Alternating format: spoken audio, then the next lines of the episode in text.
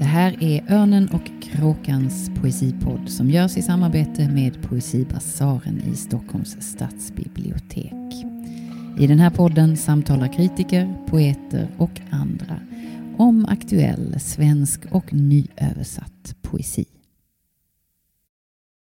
Hej och välkomna till Örnen och Kråkans poesipodd som idag tar avstamp i Ann Jäderlunds samlade dikter 1985 till 2019. Ett mastodontverk på över tusen sidor som utkom i våras.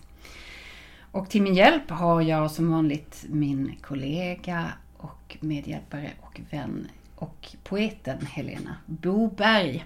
Och så har vi naturligtvis också en diger panel.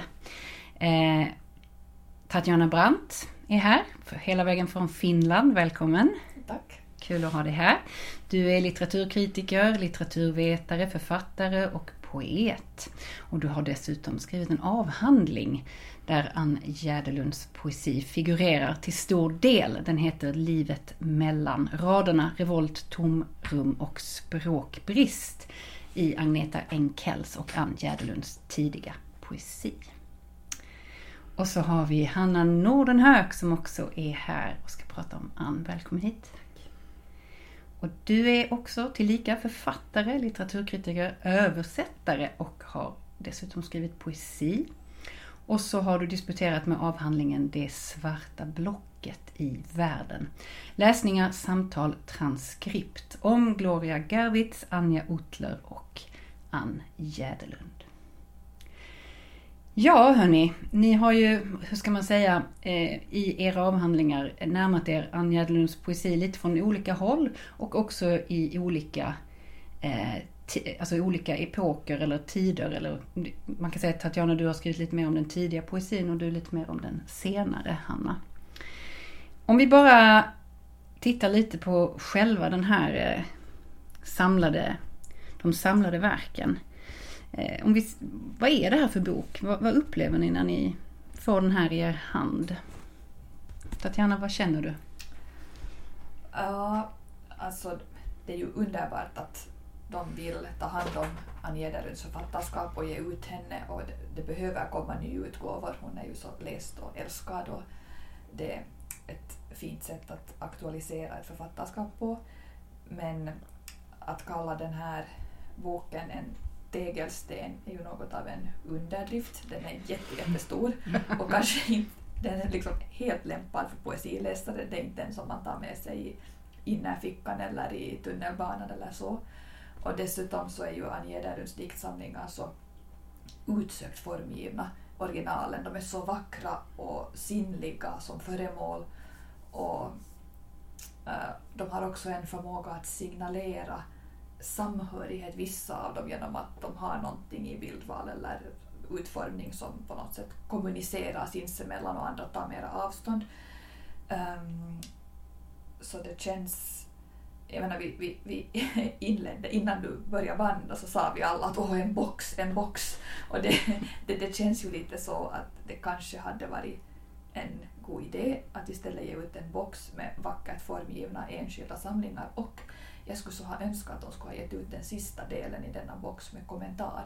För det finns så väldigt mycket fina texter, essäer och liksom allt möjligt av, jag menar alla som skriver och tänker om poesi på svenska har väl skrivit någonting eller tänkt någonting kring Annie mm. författarskap. Så tänk om man hade äh, gett ut den sista delen i en box med, med liksom kommentar med essäer eller längre recensioner, något som någon hade gjort ett urval. Det, det hade också tycker jag varit väldigt fint mm. för att lite kontextualisera mm. det hela.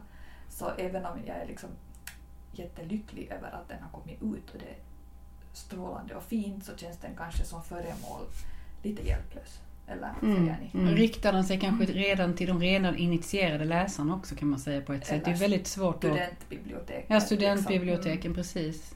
Vad tänker du Hanna?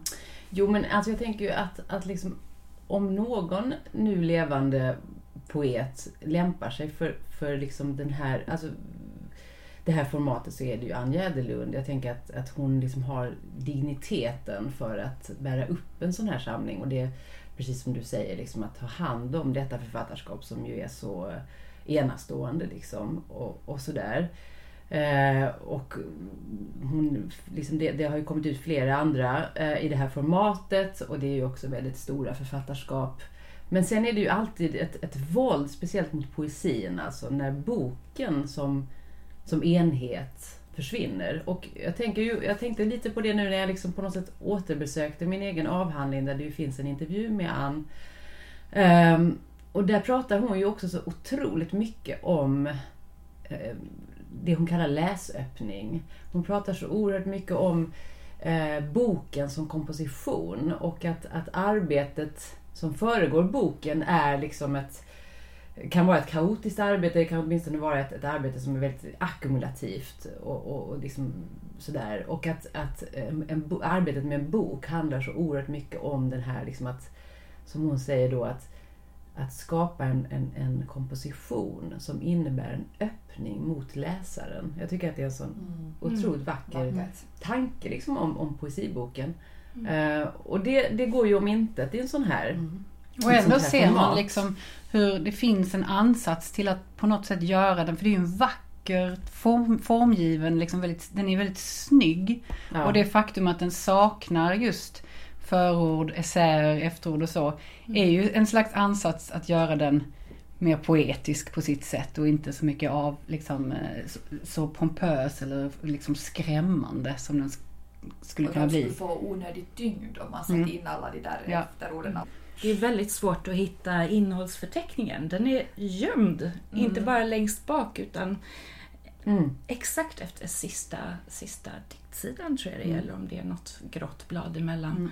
Och inga årtal heller står. Jag tänker lite på Lars Noréns senare böcker, inte minst dagböckerna, mm. som, som ju till utformningen är ganska lika. Eventuellt är det Nina Ullmaja, samma formgivare, mm. som har formgat. Alltså de är ju väldigt vackra. Mm. Alltså, Otroligt vackra. Alltså. Men de är ju inte paginerade, så jag är ganska tacksam över att det i alla fall finns sidnummer i den här boken.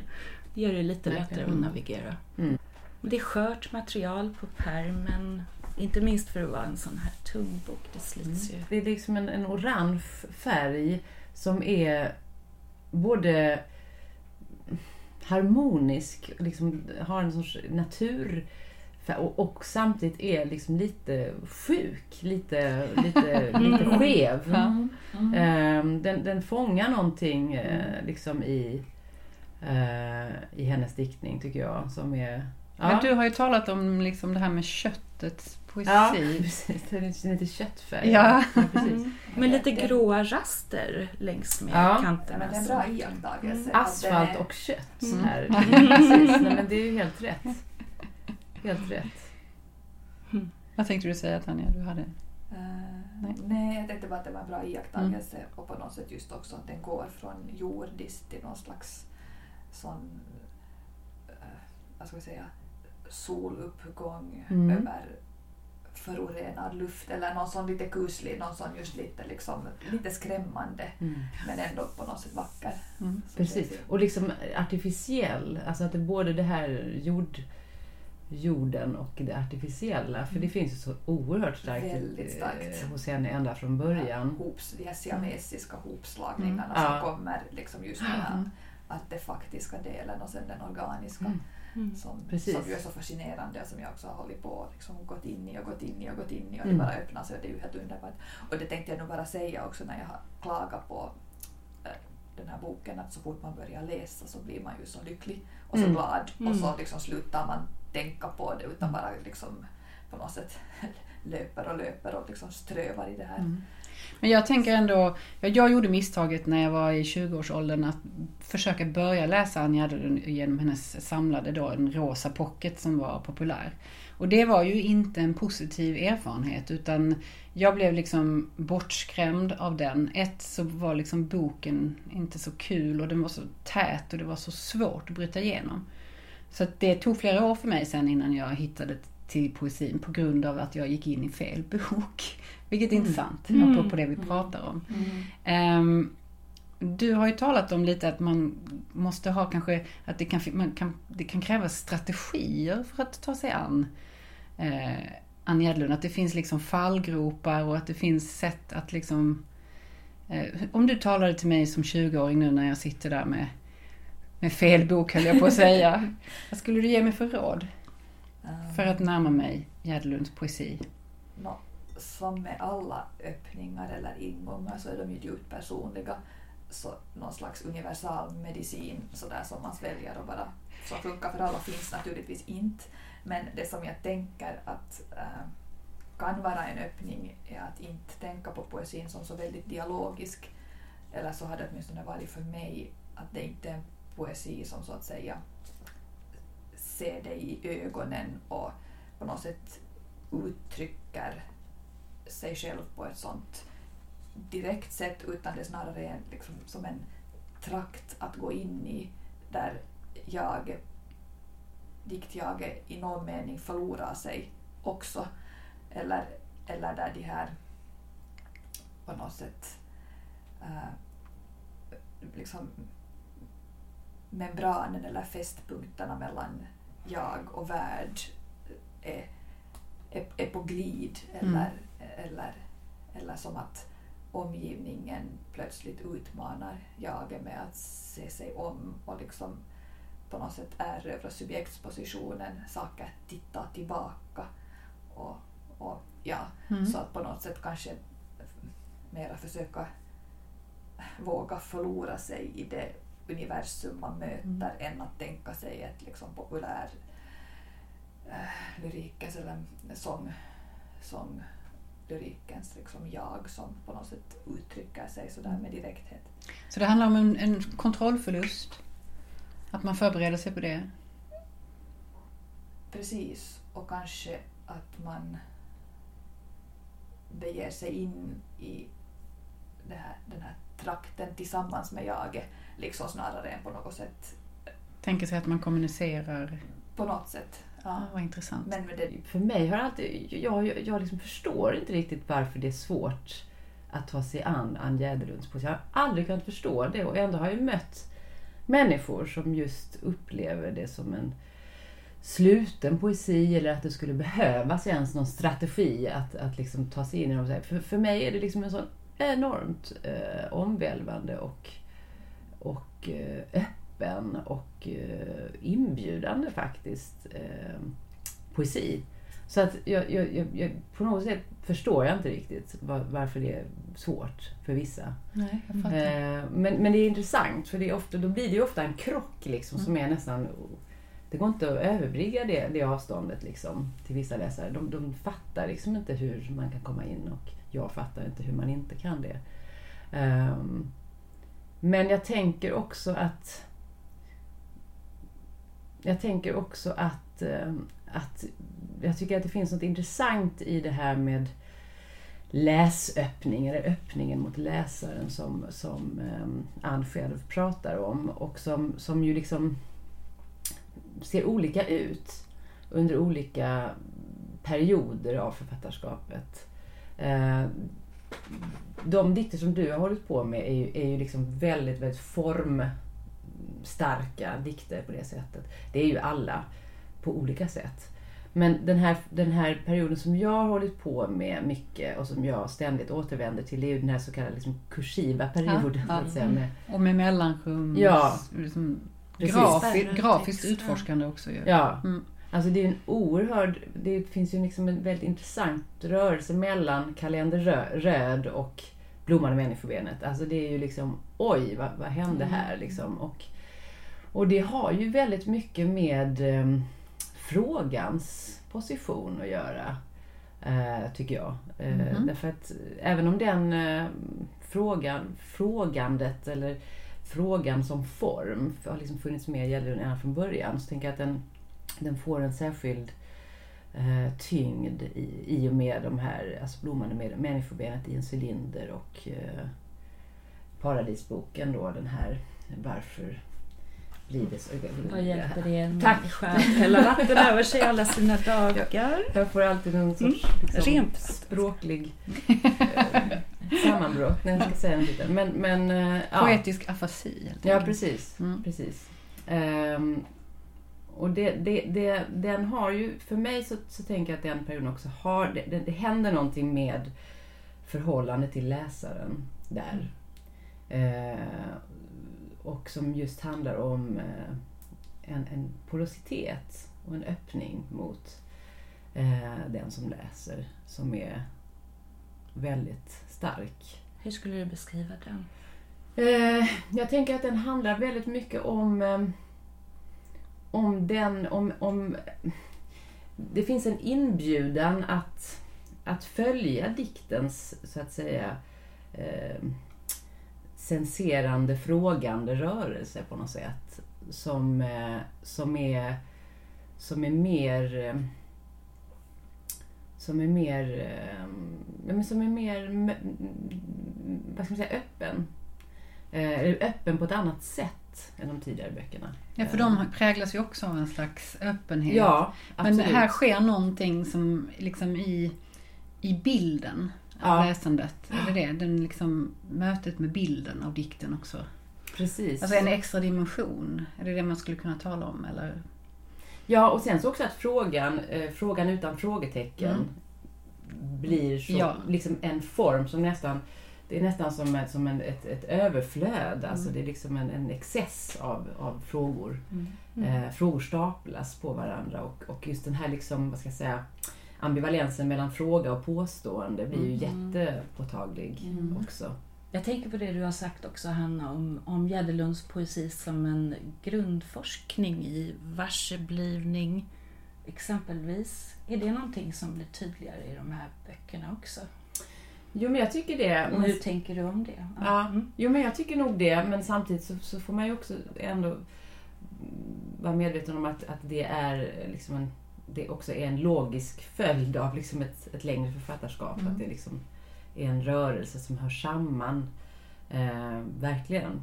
Eh, men, eh, men det finns ju någonting i eh, en typ också av etisk eh, dimension som jag tycker också blir kännbar i, som handlar om det här frågandet.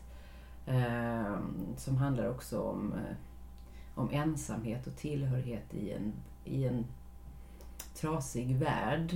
Eh, möjligheten att, att vara del av en fruktansvärd värld. Mm. Eh, Och en värld stadd i ständig förändring Ja. också, eller hur? mm. Det tror jag du har skrivit någonstans, som att liksom jaget försöker hitta sin... Vem det är i det här transformativa, ständigt pågående. Ja, Mm. om man ens kan tala om Ja. ett diktjag, eh, Nej, tänker jag. ett diktjag, men, nej, men, det, men precis. någonting. Alltså den, ja. Precis. Men eh, Tanja, du, du har ju fokuserat lite på eh, motståndet eh, i hans poesi också. Och, eh, alltså, alltså att du, du har... Eh, du tar, du tar avstamp lite i Julia Kristevas teorier.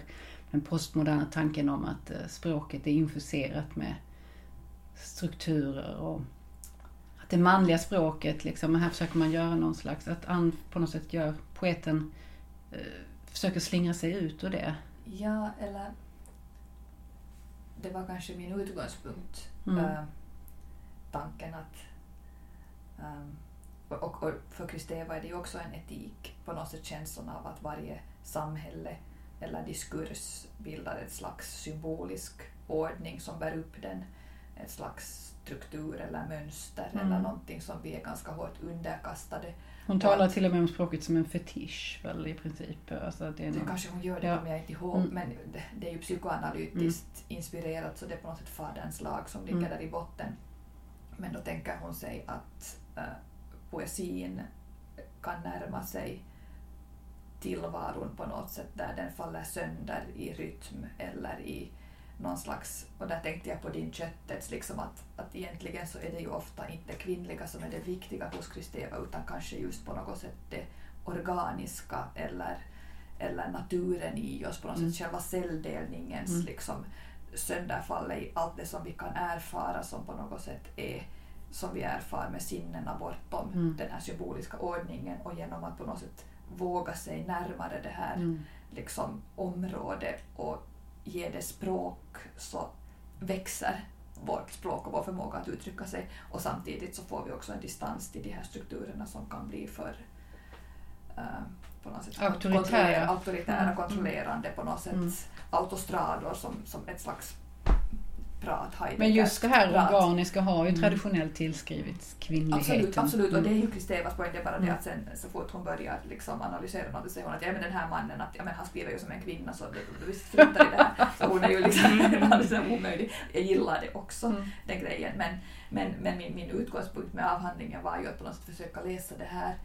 Men sen märkte jag ju långsamt, och jag tänker att det kanske liknar lite det du gör, att jag började fundera väldigt mycket på hur just Annie Ederlunds de här tidiga diktsamlingarna men också hos Agneta Enkel, hur den här poesin på något sätt läser den här tankefiguren Mm. och prövar den och kanske i slutändan förka- förkastar den. Mm. Så det blev liksom en sån omvändning att jag märkte att det finns en sån förhoppning om, och, om det här på något sätt också nya språket som ska uppstå i det här, liksom det här att man störtar ut i de här pauserna och luckorna, det här önskan om att liksom, men att det kanske också i, i någon mån blir en besvikelsepoesi, att det inte är möjligt att vi måste liksom leva i den här Språkliga begränsningen. Ja, eller på något sätt i den här skarven Mm. mellan i det här liksom ofullkomliga och besvärliga där man också använder sig av de här strukturerna och det här.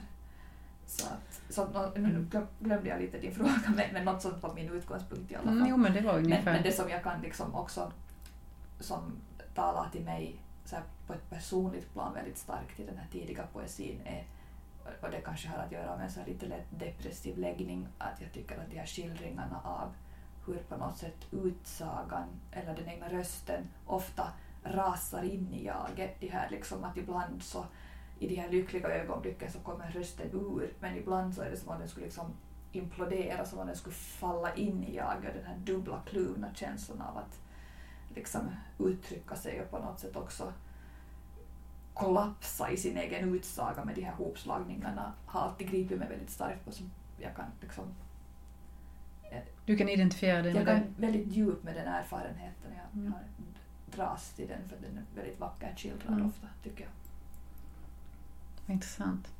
Eh, Om man tänker på, apropå läsöppning, det är ju en sak att läsa dikt, det är en sak att lyssna till dikt. Eh, Och Gärlund skriver ju också med en musikalitet som är ganska enastående på sitt sätt. Eh, vad, är, vad gör rösten och lyssningen? Eh, vad, vi pratade om vad kan den möjliggöra och vad kan den å andra sidan dölja? Vad, vad är skillnaden också mellan den lästa och den lyssnade poesin?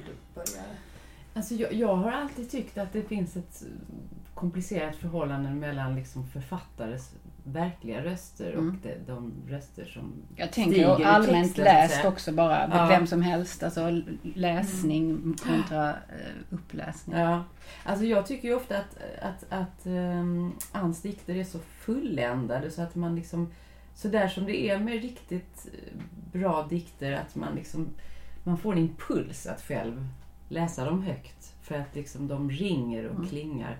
Eh, och att de har en sån, eh, liksom en sån kvalitet i sig. Eh, Men samtidigt är de ju så grafiska också, som Ja, du sa med det spärrade, det Mm, kursiva precis. det här. Att Mm. det känns som att man kan liksom längtansfullt vilja ta dem i sin mun, men man äh, täcker ju över också en Mm. massa saker som sker precis. liksom, och som ingen röst, verkligen inte jag som är helt usel på att liksom försöka med rösten modulera saker, men, men det känns som att den, den fiktiva röst som, som man kan föreställa sig alltid är så mycket rikare än, än vilken liksom, levande människas röst som helst och att liksom det där textaktiga kanske också i sin oförlösthet blir, åtminstone för mig, en sån här viktig aspekt. Så jag är alltid lite ambivalent i de där uppläsningarna Mm. för, att, för att just de där eh, liksom fetstilarna och de här olika stilarna som hoppar ut eller som Mm. liksom plötsligt, ja, och Men- pauserna, allt det där. Ja, förlåt Helena. Säg. Ja, eh, nej, men någonting som jag tycker är fantastiskt med Ann, Ann Gäderlunds läsningar när hon läser sina egna dikter högt är att hon är, eh, jag upplever det som att hon är väldigt djupt inne i dikten Mm. och läser den, hon bäddar in den i, i en integritet hon, genom att vara det. Hon, hon eh, är väldigt långt från en estradpoet på det sättet. Mm. Ehm, Definitivt. och det, det finns någon slutenhet runt henne och dikten, men att dikten liksom får sväva väldigt fritt. Jag tycker också att det som hon, det, det, precis, hon, hon, hon, hon, hennes sätt att läsa är, den visar liksom den här troliga att, att hon är djupt inne i sin dikt men också tycker jag att hon alltid har en sån här fantastisk förmåga att och modet liksom, att, att också vara helt främmande i sin egen dikt. Alltså, och det, och det, är ju, det är ju någonting som finns i dikten mm. själv, så att säga, eh, hos henne väldigt mycket. Och att, att vara främmande i språket. Eh, och att hon förmår ofta, när hon läser upp sina dikter, liksom bevara den känslan. Alltså, och att det också nästan finns ett vrångt förhållande till, till den egna dikten. Eh, mm. Och, och det, det, tycker jag också är en del, del av hennes liksom kraft till förnyelse. För hon är ju också en poet som har funnits med länge och, och har varit så otroligt betydelsefull för så många och är liksom en av de poeter som har som, har liksom, som berör så starkt med sin poesi på olika sätt. Eh, och ändå så har hon liksom lyckats förnya sig så mycket he hela tiden. Det är liksom oerhört tycker jag. För hon, hon är ju så när man tittar på hennes samlade produktion så är hon är sig så oerhört lik och samtidigt så otroligt olik mm. mellan mm. böckerna. Alltså att, att det är så enormt tydligt. Här har vi Anja Ederlund och här är hennes röst. Och samtidigt så är den rösten ständigt ny. Mm. Och det, det, tycker jag är ganska mm. genialiskt faktiskt, hur hon har kunnat, kunnat göra det. Och det, det tror jag handlar om den här förmågan att, att ställa sig i språket så naken som hon mm. gör. Men är det inte en mm. etik eller ett förhållningssätt? Ja, det är det ju. Alltså på något sätt att vara helt lojal mot mm. dikten och inte någonting men, annat. Men sen är det ju också det som hon gör med språket och med traditionen. Mm. Att, att i dikterna seglar det ju omkring liksom någon slags fraser eller liksom återkommande som, som dimmor som drar in som är helt enkelt ur traditionen, halvcitat eller helcitat mm. eller bara plötsligt klanger som man inte ens riktigt kan placera någonstans men som bara låter som att man slår ner ett ackord som mm. precis låter som att det borde vara ur Bibeln fast det inte alls är eller mm. någonting sånt eller som borde ha en liksom mm. plötsligt någon samhörighet med någonting och man kan plötsligt höra hur hon förvandlar och transformerar Inga Kristensen och så. Mm. Att, och ändå så blir det liksom precis som du säger, någonting så otroligt originellt mm. eget alltid mm. men, men, men genom att använda det här som instrumentet som på något sätt är hela, hela den tidigare mm. liksom, förståelsen också för tonfall och liksom idiom som kommer inglidande liksom lite på kant som att det skulle vara en hög diskant i dem som plötsligt låter alldeles liksom genialt rätt fast den är helt ny eller liksom de här lekfulla och lite skrämmande sammanslagningarna. Och det är också en sak som är svår i mm. uppläst poesi, att hur ska mm. man få dem att stå ut de här liksom på något sätt som stockarna som flyter i floden mm. liksom, eller så. Att hur ska man liksom höra dem som både skilda och så som vi alla förstås använder språket, det är ju alltid till omsorg och en del av, av liksom vi bygger på språk mm. är ju litteratur men det här med förvanskning av citat tycker jag är så underbart och där är hon lite, kanske inte pionjär, men hon har verkligen gjort det till en, en, någonting som hon har införlivat i sin praktik. För det gör ju nästan att eh, det förstärker på något sätt, eh, eller det, det medvetande, det gör oss medvetna om kanske vilken liksom, intertextuell värld vi lever i och så. Det är busigt och, och sen, stökigt och kul. Och så bromsar hon ju upp de här liksom på något sätt idiomens automatiska betydelser. Hjärta och smärta börjar plötsligt, det liksom, de, de, de bör bli levande just för att man måste liksom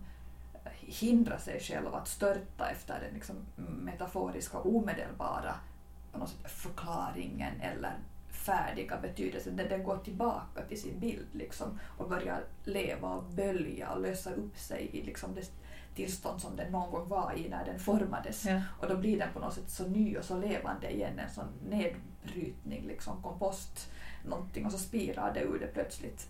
Men kanske är det det som är just det där eh, motståndet som du, Hanna, har svårt att förstå.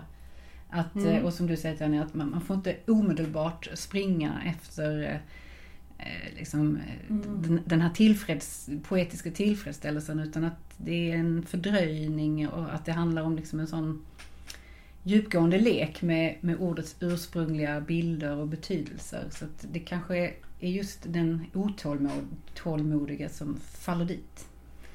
Ja, kanske. Ja, eller också är det bara en, helt enkelt en läggningsfråga har jag tänkt ibland. Att det liksom är, antingen är det så att man kan stiga in är det inte det. Mm. Ja, jag tycker jag har mött, mött ibland sådana krockar. Ehm, det jag tänkte på var också när ni pratade om förvanskade citat och sådär och att alltså, hennes, till exempel hur Vimpelstaden läser Wittgenstein.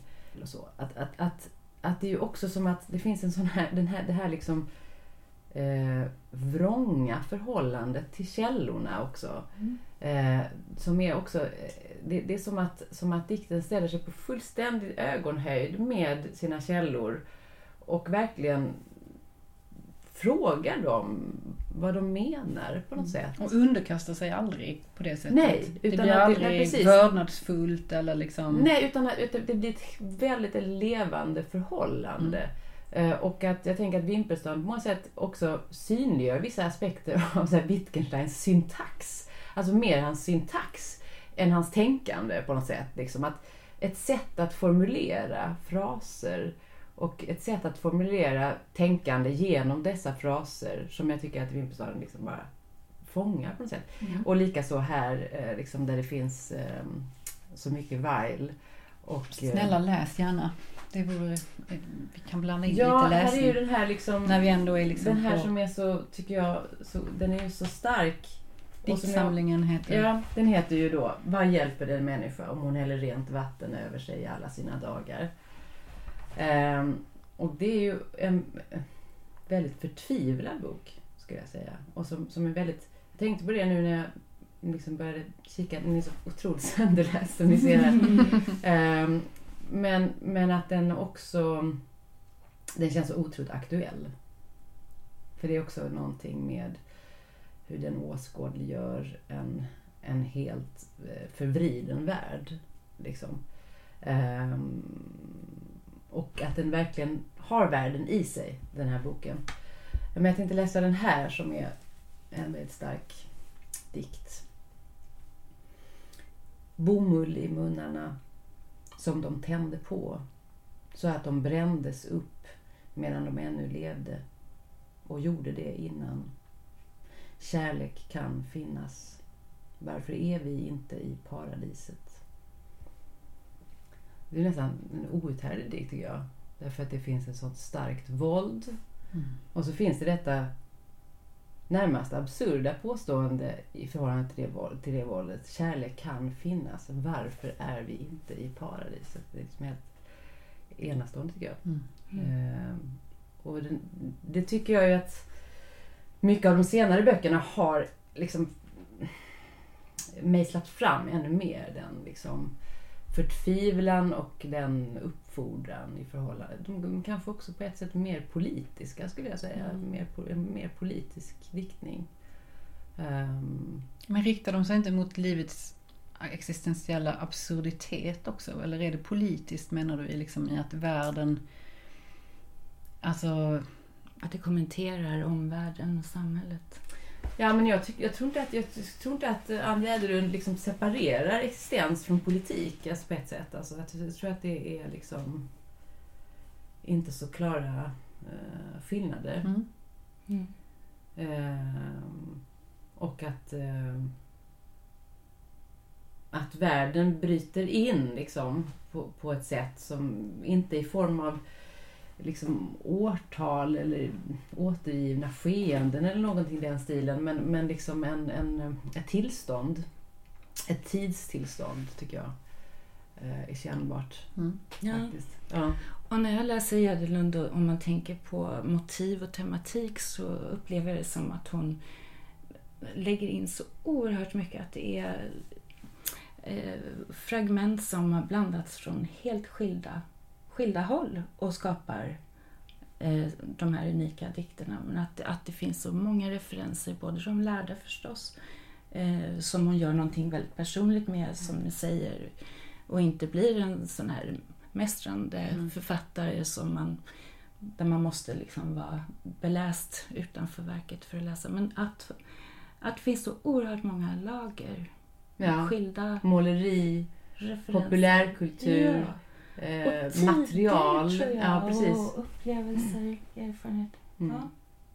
Den här är ju väldigt också, alltså i en cylinder i vattnet av vattengråten, den, den är ju ett minnesarbete liksom, på många sätt och som åter, återkallar en 70, ett 70-tal ehm, och en, eh, liksom, en ung kvinnas eh, liksom vuxenblivande idé och sådär. Och den har ju också väldigt mycket, den liksom fångar väldigt mycket den tid man känner liksom en, atmos, en tidsatmosfär otroligt mycket eh, i den. Ska du läsa något? ja. Ska jag läsa något där också? När Där det när faktiskt du väl som- säger A så blir det Ja, det blir B. det. Men det, det här är ju då mer i förhållande till det här som jag pratade om med frågandet. Mm. Eh, och den lyder så här. Hur kan andningen vara ett svar som inte finns? Hur kan svaret vara som inte finns utanför frågan? Ja, den är fantastisk. Mm. Väldigt fin. ja, det finns något väldigt meditativt genomgående i hennes författarskap skulle jag säga. Jag tror att det har med varseblivningen att Mm. göra till exempel som, som du är inne på Anna.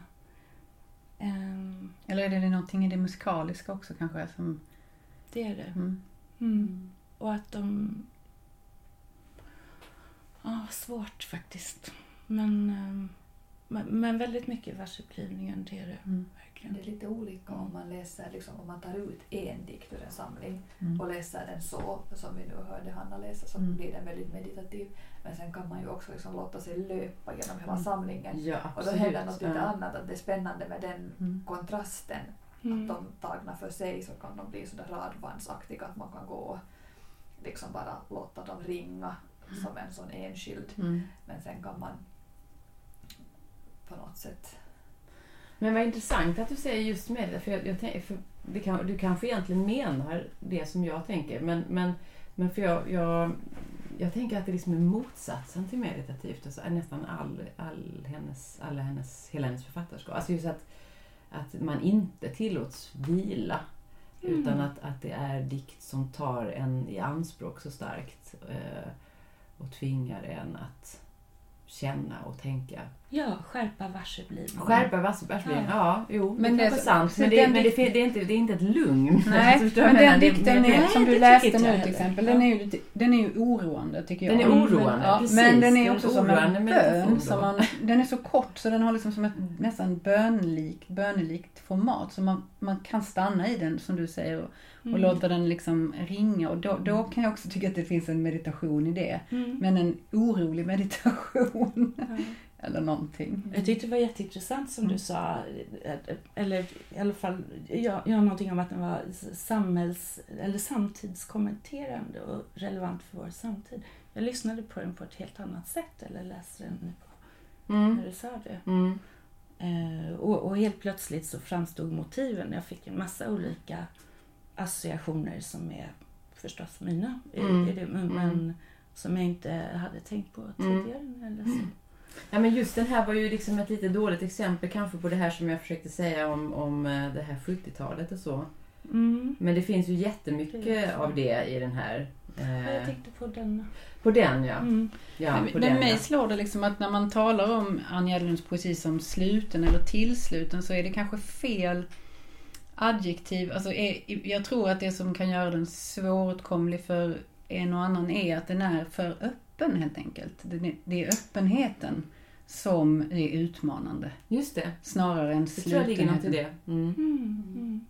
Men också att den förändrar en eller förtrollar en eller Mm. förvandlar en så starkt. Mm. Jag tänker just på mina långa läsningar och liksom all, snart går jag i sommaren ut Mm. som jag läser som en slags en melankolisk eh, version av Bahtins karneval där man tar allt det liksom på något sätt högsta och för ner det i Mm. mullens liksom och dödens på något sätt nivå eller i matsmältningen och sen liksom så omkristalliseras det och ändrar sig och liksom rottrådarna sträcker sig och plötsligt så kommer det upp oväntat eller liksom förskjutet eller lite annorlunda. Och, och man känner ju att det har skett med en själv också i slutet av diktsamlingen. Att man, man liksom kommer upp ur den på något sätt som om man skulle ha liksom tillåtit alla sina strukturer att en aning liksom Mm. brytas ner av, Precis, av det här ja. språket eller den här på något sätt Det är oerhört Enorma- mäktigt ju när du beskriver det på det viset. Ja, precis. Och, och där så eh, tematiseras ju mycket av de här liksom paradiserfarenheterna, de här höga och de här klara och de här symboliska och också i någon mening manliga liksom, strukturerna. Sen går allting ner i den här liksom söta, Mm. liksom förmultnade, så Kvalmiga. här, kvalmiga liksom, på något sätt och enormt kraftfulla degeln Mm. och så Mm. liksom ringer de där, de där utsagorna som de där klockorna som ringer och allt det här och sen i slutet så kommer man upp och liksom sådär som att hjälp. och det, det är liksom på något sätt väldigt Nu är det ju starkt. svårt, men sk- skulle du vilja läsa någonting ur eh, just Ehm, sommaren? I Mm. sommar. ja, snart.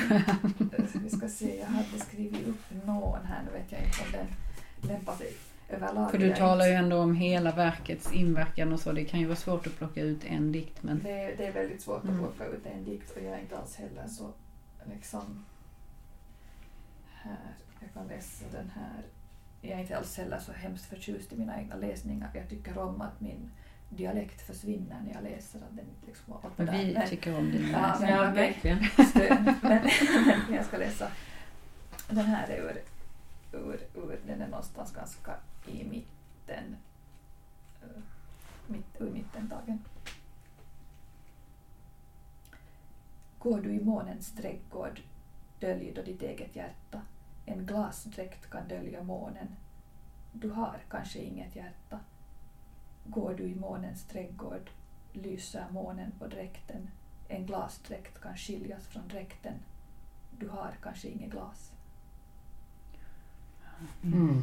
Mm. Det finns oändliga variationer på det här temat men jag älskar dem alla och de liksom på något sätt varje, varje böljande liksom omtagning av tema förändrar det också. Liksom, och det där, på något sätt just det där kristalliserande som, som Mm. månen och ljuset och det där skimrande och det där som om man skulle vrida på det lite och det skulle liksom, man skulle höra hur de här kristallerna liksom om, fryser om på nytt.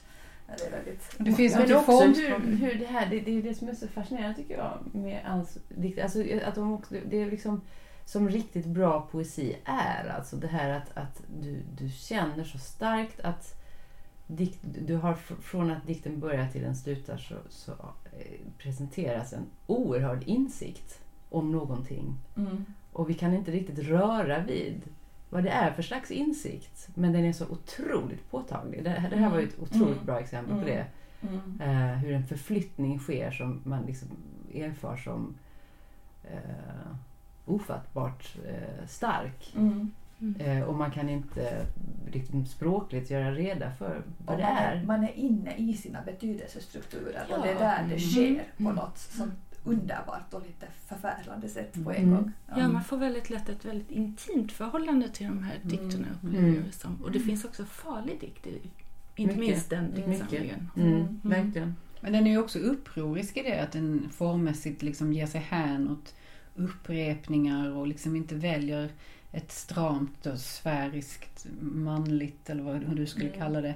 Det är också någonting i formen som, som är väldigt egensinnigt och eh, vägrar underordna sig på något sätt kan jag uppleva. Mm. Som jag tycker är Och härligt. också, som Helena sa förut, är det något Mm. självdestruktivt också. En sån också mörka krafter som rör sig. Som blandas med det väldigt Som blandas. sexuella Ja, visst, i, mm. visst, absolut. inte minst där. Mm. Men också att de rör vid liksom, områden i språket som, som är farliga just, som du säger Ja. Helena. Mm. Alltså där, där man känner att här, här finns psykosen eller här är, här är det yttersta, liksom den yttersta upplösningen. Alltså den, Mm. den, dikterna vidrör liksom en, en sån farofylld Mm.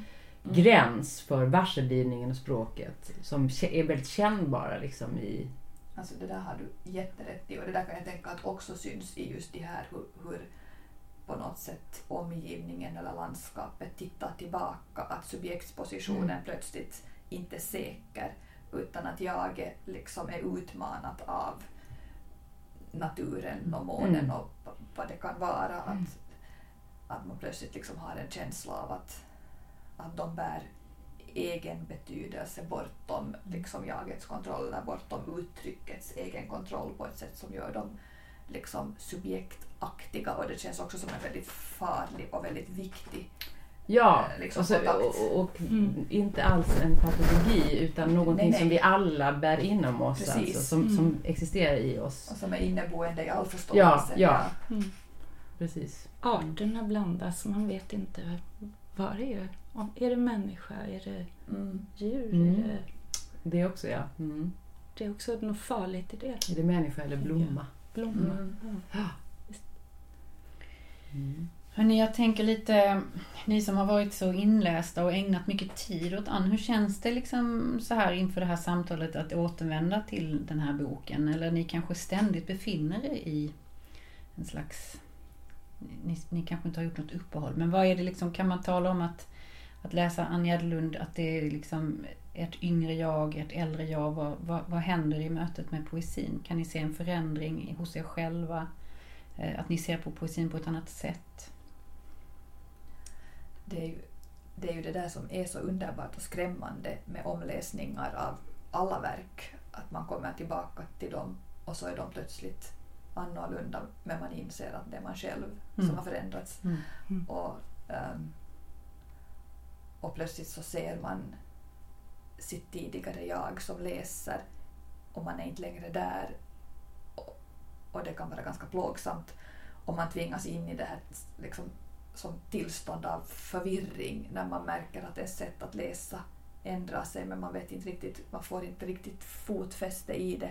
Och jag tänker att de är väl ganska viktiga att uthärda de där liksom förvirringsfaserna så att man inte liksom grabbar tag i sina liksom, käpphästar eller sina färdiga liksom.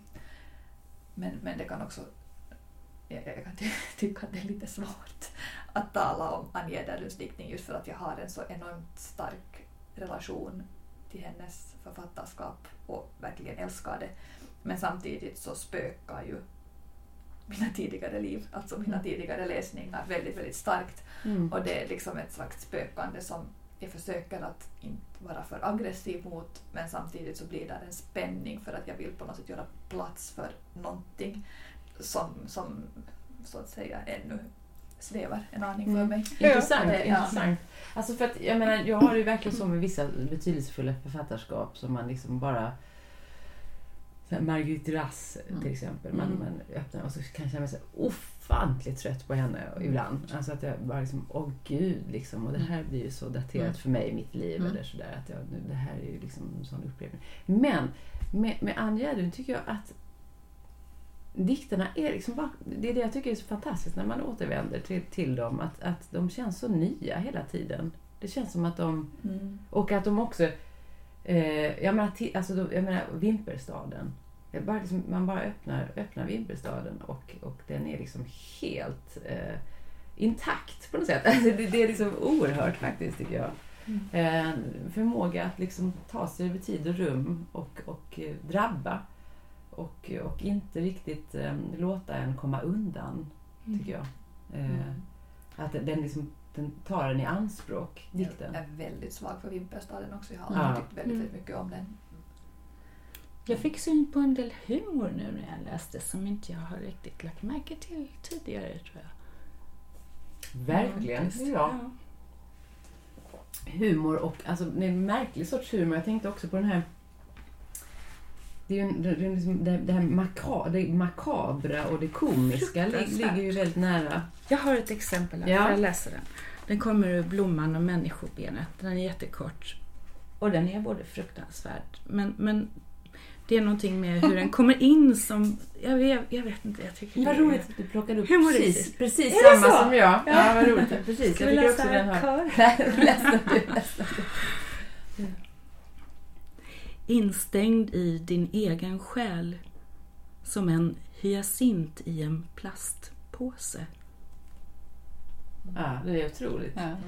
Den är ju så, den är ju så, så brutal. Alltså det är liksom verkligen en sån som fruktansvärd bild och sorglig bild av ett, en levande blomma. En blomma som också är som hyacinten, lite fånig på ett Men sätt. också Så det är den lite... otroliga doften. Det är ju Mm. en explosion av Precis. liksom luktsinne i Mm. den där plast. Mm. Alltså det är ju det är så mycket. Det, ja. det är liksom en sån otrolig Mm. inställning och samtidigt är det liksom en lite lustig varelse, en Mm. hyacint. De Mm. ser liksom väldigt speciella ut. Men, men, men, men, och så samtidigt är det liksom någonting groteskt och absurt och komiskt Mm. över bilden. Liksom. Det, och det är därför den blir så kraftfull. Och det vardagliga i plastpåsen. Och sen Ja. hyacint som ändå är ett sånt liksom... Det är ett blommigt ord. Det är väldigt, Mm. ja, men också på något sätt så uh, artefaktiskt. Mm. Så inlånat och lite Mm. främmande och med de där C-ljuden och allt det där sådär Mm. botaniskt liksom. Väldigt allergen Ja. Mm. Men jag tänker lite på den här filmen Flicka med hyacinter. När kan den vara ifrån? 50-tal, 40-tal? Och jag tänker då på eh, femininitet och, och instängdhet. Och har jag rätt eller har jag fel nu? För nu har jag ju läst i ett samlingsvolym. Ja, Men, det är det den här- inte den här boken, jo men som också är ganska rasande ehm, och, och mycket liksom adresserar eh, en utsatthet, en femininitetens utsa- utsatthet. Eller stämmer det? Har jag rätt nu?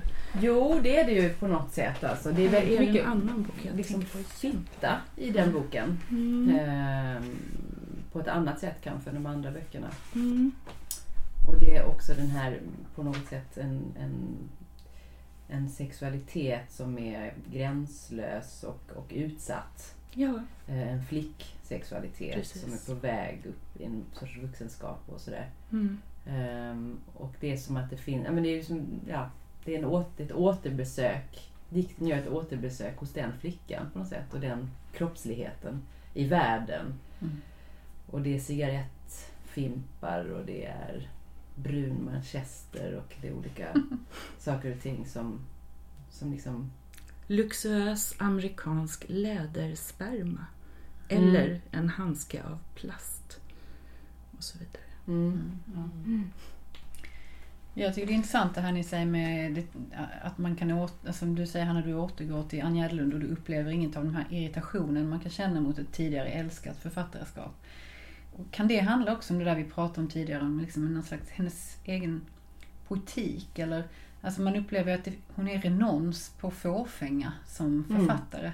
Även om det kan vara personligt så är det aldrig påträngande eller uppvisande eller Show-off. Och det är kanske det som gör att man upplever den så, så genuin och ärlig och sann. Ja, och att, att liksom den här misstron mot språket det är också en sån kliché att säga det där, misstron mot språket. Mm. Men, men den är väldigt eh, sann och djup tycker jag i hennes diktning. Alltså den är, det, är inte bara, det är absolut inte en gest eller, eller så, utan det är någonting som är liksom så levande och en förutsättning för dikten på något sätt. Eh, och också den här misstron mot tolkning tycker jag Mm. också är oerhört eh, intressant. Eh, för, liksom, tolkandet också som, en, som en, ett fruktansvärt våld Mm. eh, finns ju väldigt starkt hos henne. Och, och att dikten söker en, ett, en, liksom en, ett sorts onarcissistiskt förhållande till, till världen som ett helt, alltså till ett, som ett delat blodomlopp eh, där människan finns bland många andra former på Mm. något sätt. Mm. Hur Eh, förhåller man sig till det här motståndet mot tolkning som forskare då? Ja. Jo, men ja. jag menar, min avhandling är ganska tolkande. Och man driver ju, jag menar det är liksom litteraturvetenskapens styrka och svaghet på en gång. Att man driver saker på något sätt in absurdum. Det är något underbart i att någon gång få löpa linan ut så att man blir nästan galen. Alltså bara att försöka se hur långt man kan komma i att, i att jag ska säga, formulera sin läsning eller någonting sånt. Eh, men samtidigt så har jag ett sånt enormt förtroende för dikten.